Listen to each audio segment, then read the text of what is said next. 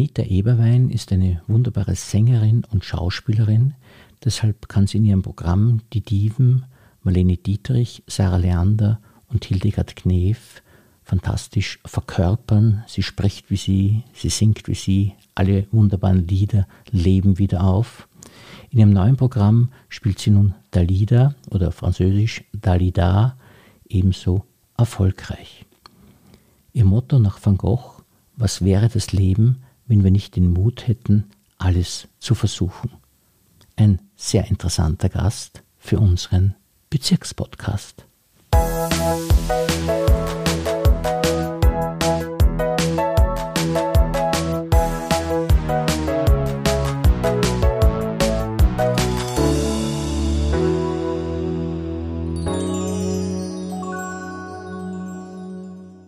Herzlich willkommen, liebe Frau Eberwein, und vielen Dank, dass Sie sich für uns Zeit genommen haben. Ich danke für die Einladung. Dankeschön. Sie sind eine unglaublich talentierte Frau, die eine wahnsinnige Karriere machen hätte können. ich bin, noch, nicht, bin am Weg. Sie sind natürlich am Weg, ja, aber ja. es ist schon so, dass man sagen muss, vier Kinder, das ja. ist nicht nichts, nicht? Und ja. das haben Sie sich dann bewusst entschieden.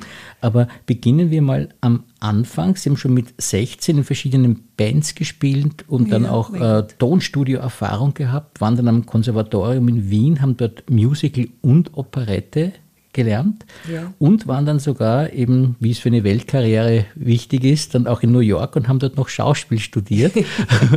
und welche ja. Ziele haben Sie denn da gehabt eigentlich zu dem Zeitpunkt? Ziele, natürlich, wenn man, wenn man Schauspielerin und Sängerin ist, möchte man auf den Bühnen dieser Welt stehen. Ja? Ähm, aber man, man visualisiert das, glaube ich, in dem jungen Alter gar nicht so. Nicht? Man nimmt das, was kommt und versucht das Beste daraus zu machen. Ich habe Glück gehabt in meinen jungen Jahren, in New York auch, also vorerst schon einmal in Wien, auch parallel zum Studium, dass ich schon immer wieder an kleineren Häusern spielen durfte. Und in New York habe ich das Glück gehabt, dass mich ein Regisseur an der Schauspielschule entdeckt hat und mich dann auch in ein sehr tolles Stück ans Atlantic Theater geholt hat. Also da spielt der Zufall ein bisschen mit, dass man zur richtigen Zeit am richtigen Ort ist. Danach natürlich auch Aufgrund meiner Ausbildung zusätzlich in New York ist mein Englisch eigentlich so gut wie akzentfrei. Und das hat mir wiederum in Wien Türen eröffnet zu internationalen Produktionen, die in Wien waren, wie die drei Musketiere zum Beispiel, wo ich dann das Glück hatte, bei den Castings zu punkten und in so großen Filmen auch mitspielen zu dürfen. Ja, ja und dann ist irgendwie die Entscheidung gekommen für Sie, dass Sie gesagt haben, und jetzt Kinder. Und wie war naja, das? die Entscheidung war mal jetzt ein Kind. Also, also der Wunsch war mal, lag einmal bei einem Kind. Aber es ist ja Schlag auf Schlag gegangen. Das ist dann Schlag auf Schlag gegangen. Und das Zweite auch, die Kinder sind alle Wunschkinder, das kann, muss ich schon sagen. Ich wollte immer eine große Familie. Aber die Überlegung war schon zwei Kinder und dann wieder meinen Beruf mehr ausleben zu können. Und dann schauen wir mal, vielleicht noch einmal zwei Kinder. Naja, aber es ist dann anders gekommen. Das dritte Kind kam dann relativ zackig hinten nach und ich habe dann innerhalb von eigentlich vier Jahren drei Kinder bekommen und dann habe ich gewusst, dass er das mit dem Theater, so schnell wird das nichts mehr werden. ich habe dazwischen noch Rollenangebote gehabt, ich habe auch noch im halbschwangeren Zustand versucht, das zu verbergen und zu spielen, bis ich aus den Kostümen hinausgequollen bin. Bei der zweiten Tochter hatte ich ein super schönes Angebot von einem äh, Psychonen-Stück habe ich noch im Krankenhaus Text gelernt, aber die war dann ein Kaiserschnitt und ich hätte einen Monat später singen sollen und das ist sich halt alles nicht mehr ausgegangen. Haben Sie aber nie Vorwürfe gemacht deshalb? Nein, überhaupt nicht. überhaupt nicht. Ich glaube, ich glaube, das größte Geschenk sind wirklich die Kinder in meinem Leben. Ja, sie sind eine Wahnsinnsbereicherung. Wenn man sich ein bisschen besser einteilt, ist es vielleicht kein Fehler.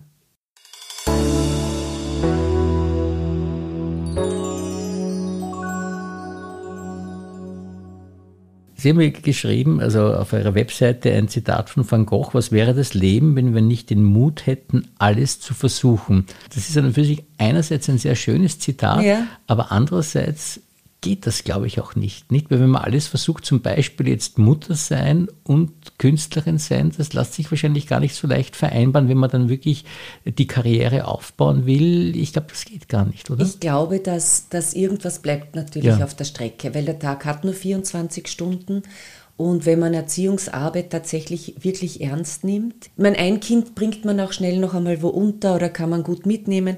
Wenn man natürlich drei auf einen Schlag hat und die alle sehr klein sind, dann wird es wirklich schwierig. Ich habe Glück gehabt, ich war familiär sehr gut eingebunden, auch mit zwei Großmüttern, die mich unterstützt haben und mir dann später ermöglicht haben, bei uns in der Filmproduktion äh, zu arbeiten ja, und mir die Zeit da aber recht gut einzuteilen. Aber natürlich jetzt den Koffer zu packen, nach Berlin zu gehen oder nach Stuttgart zu gehen oder wieder zurück nach New York zu gehen, das das war, also ich, hab, ich, ich hätte das nicht geschafft.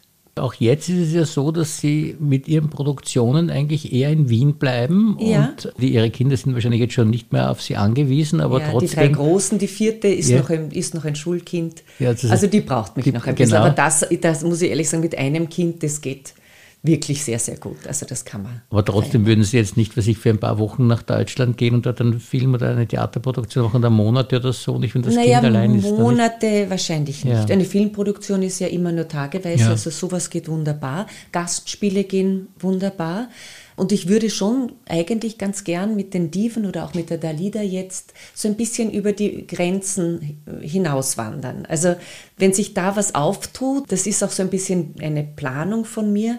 Also da möchte ich schon eigentlich gerne, dass diese Projekte Füße kriegen und mich ein bisschen rausbringen, auch aus Wien rausbringen. Das wäre ja wirklich auch durchaus verdient, weil Sie das tatsächlich großartig machen und man sieht, wie viel sie können. Nicht? Also es ist ja so, dass ja viele Leute sich mal auf die Bühne stellen, aber das, was sie hier bieten, ist wirklich einzigartig, weil sie nicht nur eine großartige Sängerin sind, sondern auch eine großartige Schauspielerin sind. Und wenn sie jetzt diese Diven spielen, also ja. sei es jetzt Knef, Sarah Leander, Marlene Dietrich ja. oder jetzt eben auch die Dalida, das ist ja nicht nichts, dass sie das also wirklich schaffen, dass sie nicht nur singen wie die, sondern auch sprechen wie die und sie wirklich verkörpern. Also sie spielen sie regelrecht und man hat das Gefühl, dass sie äh, die wirklich sind. Dann, das können, glaube ich, nicht viele mehr. Ah, ich glaube, es gibt wie in allen Berufen Talente in jeder Form. Ja. Es gibt auch unterschiedliche Stücke zu Dietrich oder so. Ja. Die Lieder in der Form gibt es, glaube ich, nicht wirklich. Da gibt es vielleicht Abende oder vor allem in Frankreich viele Leute, die in der Transgender-Szene die Lieder gerne darstellen. Bei uns gab es bis dato noch keinen Abend über See. Mich interessieren halt diese Frauengeschichten, diese starken Frauen auch, diese Vorreiterinnen, so wie ich es ein bisschen bezeichne, die finde ich immer ihrer Zeit schon voraus waren. Die Dietrich Ende der 20er Jahre, die zwar auch die Haushaltsschule besucht hat, sehr streng erzogen wurde, die da aber total ausgebrochen ist. Und ich sage immer, das sind wirklich Vorbilder, emanzipierte Frauen, wenn man das so nennen will, für uns heute, die schon den Weg geebnet haben auch, für uns als Künstlerinnen und für uns als Frauen.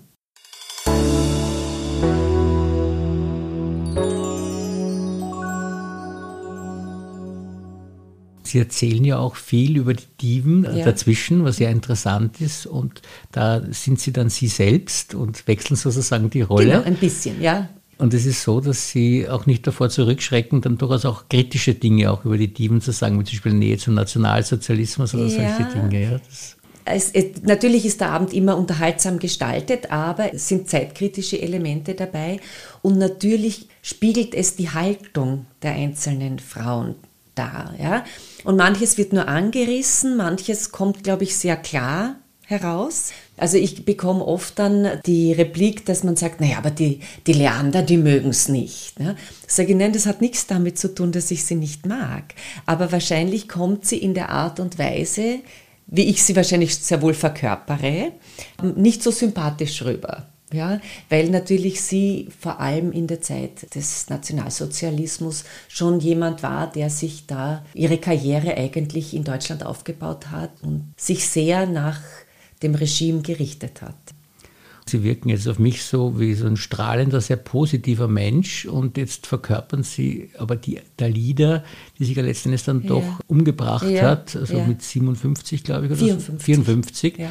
Eine Wahnsinnsgeschichte. Wahnsinnsgeschichte. Also das, Haben Sie das jetzt deshalb ausgewählt, weil es so dramatisch ist, weil sie so betroffen gemacht hat oder fühlen Sie doch sich irgendwie seelenverwandt mit ihr? Oder wie, was ist da der Grund, warum man wählt man aus den vielen Sängern dann bestimmte aus? Was ist da der Grund? Ich glaube, ich habe einen Hang sehr wohl zum französischen Chanson auch zu dieser Musik, zu dieser Stilrichtung und zu den Geschichten, die da in diesen Liedern stecken. Ganz extrem bei der Hildegard Knef zum Beispiel, aber natürlich auch bei der Dalida. Das, was mich so fasziniert, ist, dass man mit ihren Liedern, die sie gesungen hat, ihr ganzes Leben erzählen kann. Also die sind wirklich ein Spiegel ihrer Seele. Ich meine, die Thematik ist immer für uns alle, glaube ich, im Leben oft dieselbe. Ja, es geht um Erfolg, es geht um Liebe, es geht um Tod, um Trauer, um Depression, auch um sich mit Selbstmord auseinanderzusetzen, ja, vor allem auch in der heutigen Zeit. Also es kommen wahnsinnig viele Elemente in den Liedern vor, die ja zeitlos sind. Und natürlich bei jemandem wie der Dalida ist es auf tragische Weise ja so, dass sie dieses Leben hatte mit allen Höhen und Tiefen und das in ihren Chansons und in ihren Liedern einfach vorkommt. Wenn Sie die äh, jetzt verkörpern, ja. auch natürlich die wunderbare Möglichkeit haben, die tollen Hits auch zu. Ja. Also jetzt, ich habe ja. gerade von Ihnen gelernt, dass man Dalida sagt. Ja, Dalida. Na, ich sage immer, es ist lustig, die Franzosen sagen Dalida, ja. bei uns sagt man Dalida. Ich sage immer, und die Wiener sagen Daleta. Ja. Wenn Sie überhaupt wissen, wer das noch ist. Hauptsache, Sie kennen sie. Ja, da gibt es ja. ja diese wunderschönen, den Hit, kann man sagen, ja. Parole, Parole, das ja. ist ja von ihr. Und ja. das ist natürlich auch dann toll, wenn man solche, oder, oder von der Hildegard Knef, die so roten Rosen. Roten Rosen so. nicht, ja, da, da gibt es ja unzählige, unzählige tolle Nummern. Ja. Und das ist schon schön, wenn man die mal so wieder ein bisschen aus der Schublade holt, sie neu arrangiert, einem zurechtbiegt ein bisschen. Ja. Ich versuche immer, mich an die Künstlerinnen anzunähern und trotzdem noch ein bisschen meinen eigenen eigenen Stil dazugeben zu können, aber so nah wie möglich am Original halt irgendwie zu bleiben. Das ist wirklich faszinierend, weil sie sich so intensiv damit beschäftigen und ja. das auch so toll verkörpern können. Also ja. das ist eine Doppelbegabung, die sie da haben und das macht das Ganze unglaublich sehenswert. Wann haben Sie denn gemerkt, dass Sie so talentiert sind? Oh War das schon als Kind, dass Sie da schon gemerkt haben, Sie können besser singen als die anderen oder schauspielen schon? Oder wann ist das bei Ihnen aufgetaucht? Ich glaube, man kommt mit einer Neigung oder mit einem Talent, wahrscheinlich wird man geboren. Wir haben einen Fremdenverkehrsbetrieb gehabt zu Hause und da gab es alle möglichen Küchenutensilien und ich habe es wirklich schon geliebt, glaube ich, so mit drei Jahren habe ich die Eierschneider zerlegt und habe eine Gitarre daraus gebaut und habe da Musik gespielt. Dann kamen die Federballschläger, da habe ich die ganzen Zwischenseiten rausgeschnipselt weil ich wollte unbedingt Gitarre lernen und singen. Ja, bis ich halt dann tatsächlich endlich ein echtes Instrument bekommen habe. Und dann habe ich relativ äh, schnell eigentlich mit Freunden angefangen, Musik zu machen, zu singen. Ich habe einen wahnsinnig tollen Schulfreund gehabt, den Andreas Kiemeswenger, lustigerweise auch ein Journalist geworden, Moderator. Und wir haben wahnsinnig viel zusammen musiziert und dann gemeinsam in einer Band gespielt und dann kommt eines zum anderen. Ja. Sie spielen auch so toll Gitarre? Naja, so toll. Ich habe zehn Jahre klassische Gitarre studiert, aber ich würde sagen, die Stimme ist mein Instrument. Ja, schon, aber zehn Jahre Gitarre studieren. Ja, wenn man nicht übt, sage ich Ihnen ehrlich. also vor allem in der Klassik. Natürlich kann ich mich begleiten, solche Sachen schon, aber schwere Bachstücke oder so müsste ich schon ordentlich üben.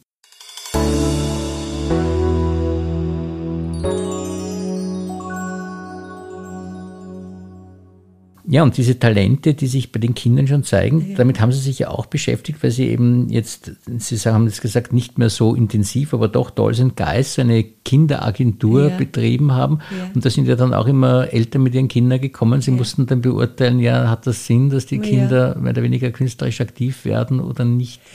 Begonnen hat das Ganze durch ein Kindertheater, das wir als Eltern aufgezogen haben mit einer Dramaturgin damals von der Josefstadt, der Elke Schwab.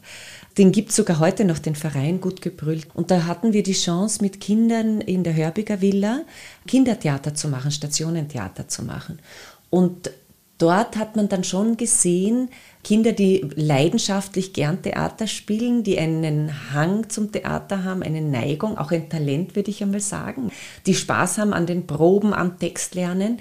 Wir haben uns damals zur Aufgabe gesetzt, dass man klassisches Theater den Kindern in einer neuen Version nahebringt. Und ich habe zum Beispiel für Nestroy ein Orchester dann gegründet und habe wirklich mit ganz kleinen Kindern in eigenen Arrangements, die wir schreiben haben lassen, dann ein Kinderorchester gehabt. Und aus dem heraus ist eigentlich entstanden, talentierte Kinder ein bisschen zu fördern. Meine Kinder waren zum Beispiel alle in den Ballettschulen, haben Modern Dance gemacht. Man sieht natürlich dann überall, wo jemand brennt schon auch mit acht Jahren, mit zehn Jahren, für das Instrument, für die Schauspielerei, für den Tanz. Und ich wollte diesen Kindern einfach die Möglichkeit und eine Plattform bieten, sich ein bisschen zu zeigen. Und da habe ich halt alle möglichen Projekte auf die Beine gestellt. Und dann daraus auch diese Agentur letzten Endes gegründet.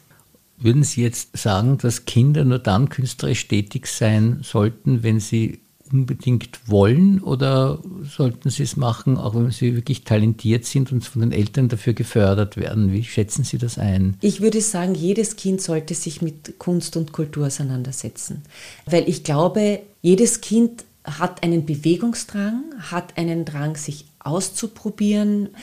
Man muss nicht besonders toll Geige spielen, man muss jetzt nicht tanzen wie eine prima Ballerina. Ich finde, es ist wichtig, dass die Kinder einfach ein Spektrum mitbekommen neben Schule, neben sämtlichen Verpflichtungen, wo sie sich ausdrücken können. Und ich glaube auch, dass Musik oder Tanz oder was immer man macht, enorm die geistige Entwicklung fördert und dass dann Schule viel leichter zu schaffen ist. Weil wenn ich Klavier spielen kann und ich motorisch schon lerne, wie ich rechts, links vielleicht noch das Fußpedal betätige oder wie ich rhythmisch zu einer Musik mich bewege, dann habe ich mit Mathematik oder vielleicht auch mit dem Memorieren von geschichtlichen Sachen oder was man auch immer lernen muss, und dann tut man sich viel leichter. Weil das macht was im Gehirn, das setzt viel in Gang, man, man bildet die Synapsen. Ich glaube, dass das extrem wichtig ist. Man sollte den Kindern da wirklich freien Lauf lassen. Und ich habe meinen Kindern alle Türen aufgemacht und sie durften ausprobieren von bis. Dann halt ein halbes Jahr war ein Minimum, dass sie es durchziehen müssen, wenn der Kurs schon bezahlt war. Und dann, wenn es nichts war, habe ich gesagt, na gut, dann war es halt das nicht, dann darf man gerne woanders hineinschnuppern. Ist das Ziel, Künstler zu werden, aus Ihrer Sicht anstrebenswert oder ist es erstmal als, Pädagog als pädagogisches Mittel, um all das zu erreichen, was Sie gesagt haben, aber ja. Künstler lieber nicht? Wie würden Sie das einschätzen? Boah. Was raten Sie da Ihren eigenen Kindern? Ei, ei. naja, also ich habe eine Tochter, die in der künstlerischen Richtung unterwegs ist und das ist kein einfacher Weg. Meine älteste Tochter ist Medizinerin. Das Studium ist auch nicht leicht, aber wenn man da mal durch ist und sie wollte das auch immer werden, sie hat das gefunden, was sie werden wollte, dann ist schon irgendwie der Lebensweg vorgegeben. Man hat Pläne, ob man im Spital arbeiten möchte oder eine Praxis aufmachen will, was auch immer. Als Künstlerin dann, ja, muss man schon sehr ein dickes Fell sich aufbauen und Durchhaltevermögen zeigen. Wirklich Durchhaltevermögen. Ich glaube auch, das künstlerische Leben, das ist etwas, das ja in einem drinnen steckt. Das ist ja eben nicht etwas, was man so ablegen kann. Das, die, wenn die Musik in dir drinnen ist und das raus muss, dann, dann ist das so. Da kann man sich auch nicht verbiegen. Aber man muss halt schon einen langen Atem manchmal haben und lernen, dass man einfach nicht aufgibt und dass man nicht jedes Nein oder jedes Casting, das man nicht schafft oder Vorsingen oder Vorspiel, es nicht ganz so persönlich zu nehmen, obwohl es immer was Persönliches ist, man, man fühlt sich ja immer abgelehnt dann, ja, aber dass man weitergeht und weitergeht und es einfach sieht als ein Stück auf dem Weg dorthin, wo man vielleicht hin möchte oder das nächste Ziel vor Augen hat und dass man aktiv bleibt und weiterarbeitet an sich oder mit Projekten weiterarbeitet und ja nicht einen Stillstand irgendwie einnimmt, sondern immer schaut, dass man weitermacht und an sich arbeitet.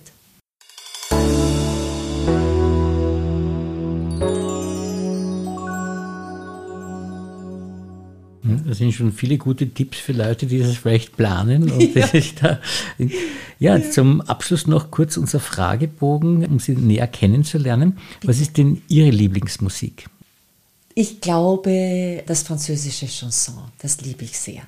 Und natürlich, ich meine, ich höre unterschiedliche Musikstilrichtungen, die ich toll finde, aber das Chanson ist, schon, ist mir schon sehr nah. Sie sprechen auch sehr schön Französisch, nicht? Also das ist, ja, das ich, ja, mein Französisch so ist leider ein bisschen eingerostet, aber ich glaube, ich kann es relativ akzentfrei. Und ein bevorzugter Film? Nein, da bin ich wieder auch bei den französischen Filmen.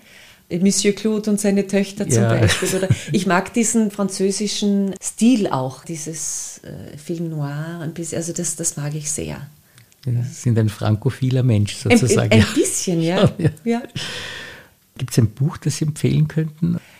Ich bin niemand, der jetzt groß Romane liest, also ab und zu schon. Ich lese mich meistens in meine Rollen und Figuren sehr ein. Also das heißt, ich lese wahnsinnig viele Biografien oder auch philosophische Bücher. Viktor Frankl tauch ein in die Lebensgeschichten verschiedener Menschen. Und dann natürlich passend zu meinen Abenden, die ich gestalten möchte, die Literatur. Eben Cabaret de Vie ist ein bisschen ein philosophischer Abend. Da verpacke ich dann halt auch eben viel Philosophisches. Lese mich halt dann durch Viktor Frankl oder wenn es Kreisler ist, dann lese ich Biografien von A nach B, also von bis. Sie können also wunderbar Freizeit und Beruf verbinden auf die Art und Weise. Ja, eigentlich schon. Und eine Speise Ja, Schokolade esse ich natürlich unfassbar gern. sieht man Ihnen aber nicht an. gell? Ja, Sie so viel leider der Zucker. Okay. Und eine Lieblingsfarbe? Ich glaube blau oder so blau-grün, Wasser, Meer, Himmel. So, das ist so meine Elemente. Und gibt es ein Lokal, das Sie empfehlen könnten? Also in Wien, nachdem ich ganz viele Jahre in der Edenbar gespielt habe und das so mein erstes erweitertes Wohnzimmer war, muss ich sagen, also das finde ich extrem gemütlich. Man kann zu Live-Musik tanzen, was kann man ja selten. Da spielt eine Band nach wie vor. Ja, da ist auch ein bisschen ein älteres Semester zu Hause, wo man sich in meinem Alter noch wohlfühlt und nicht irgendwie komisch angeschaut wird. Ich glaube, also die Edenbar in Wien ist eine Institution, wo man hingehen sollte. Schöne Empfehlung. Ein Urlaubsort, den Sie lieben? Ich fahre wahnsinnig gern nach Griechenland im Sommer, aber ich liebe auch New York. Griechenland ist ja nicht so heiß im Sommer. Nein, Das geht. Also Das geht. Hitzeempfindlich sind Sie nicht. nein, nicht wirklich. Nein, es gibt ja Schatten, es gibt dort auch oft viel Wind, manchmal zu viel Wind. Das Meer und das Essen und also ich fühle mich dort wohl. Die Gemütlichkeit, die Ja. griechische. Und wenn Sie den Satz ergänzen müssten, ich bin, Vielseitig, würde ich sagen. Ja. und haben Sie ein Lebensmotto? Naja, wir haben das Van Gogh-Zitat schon angesprochen, dass man Mut haben sollte. Das finde ich wichtig, dass man Dinge ausprobiert, dass man das nicht scheut. Und Durchhaltevermögen. Das braucht der Künstler nicht. Das Ja, Künstler, positiv denken Ja. und immer wieder, wie, wie man so schön sagt, auch wenn man hinfällt, das nicht als Scheitern sehen, sondern als Teil des Weges, wo man hingeht. Es ist so wie dieses Hinfallen, Aufstehen, Krone richten, weitergehen. Sehr gut. Gibt es einen Prominenten, mit dem Sie gerne einen Tag verbringen würden? Hm. Ja, ich weiß, so prominent, glaube ich, der Herr, der mir jetzt einfällt, äh, ist der Bobby de Kessé. Der hat ein Buch geschrieben. Ich habe einmal einen langen Zeitungsartikel über ihn gelesen und seinen Freund und habe dann seine Biografie gelesen. Ein Fußballer eigentlich, der also lange gebraucht hat, um da toll Karriere machen zu können und der danach alles Mögliche versucht hat, neue Ski erzeugt hat und designt hat, bis er dann tatsächlich aus dem Material, aus dem sein Großvater Körbe und Kübel, so Nylonmaterial, ähm, aus dem was gewoben wird, und aus dem heraus hat er das dann äh, perfektioniert und daraus sind die Dedon-Möbel entstanden. Und er betreibt ein, glaube ich, sehr, sehr tolles Hotel, würde ich gerne mal hinfahren, auf einer kleinen Insel und hat dort für die Einheimischen äh, Häuser gebaut. Sie bauen alles biologisch an. Also es klingt wahnsinnig toll. Ich war leider noch nicht dort, aber wie ich seine Biografie gelesen habe, auch ein Schicksalsschlag. Seine Frau ist mit knapp über 40 beim Laufen umgefallen, auch drei Kinder. Also es, äh, das hat mich wahnsinnig fasziniert, wie er an das Leben herangeht und wie er das beschreibt in seinem Buch, dass es immer wieder geschafft hat, sich neu aufzustellen, eben auch nicht aufgegeben hat. Ja. Vielleicht ist es auch das, was mich da so, so fasziniert. Ja. und auch ein Seelenverwandter, weil er so vielseitig auch ist, nicht? Und immer anderes probiert Ja, und ein Kämpfer auch, ja? auch, Ein in Kämpfer, irgendeiner ja. Form. Mhm. Ja, ein Kämpfer, ja. Ja, und zuletzt noch, welche Schlagzeile würden Sie gerne über sich lesen? Im Moment würde ich am liebsten lesen, Dali da, die Wahnsinnsshow. Das wünsche ich Ihnen von ganzem Herzen und vielen, vielen Dank für dieses sehr, sehr nette Gespräch. Ich danke für die Einladung. Dankeschön.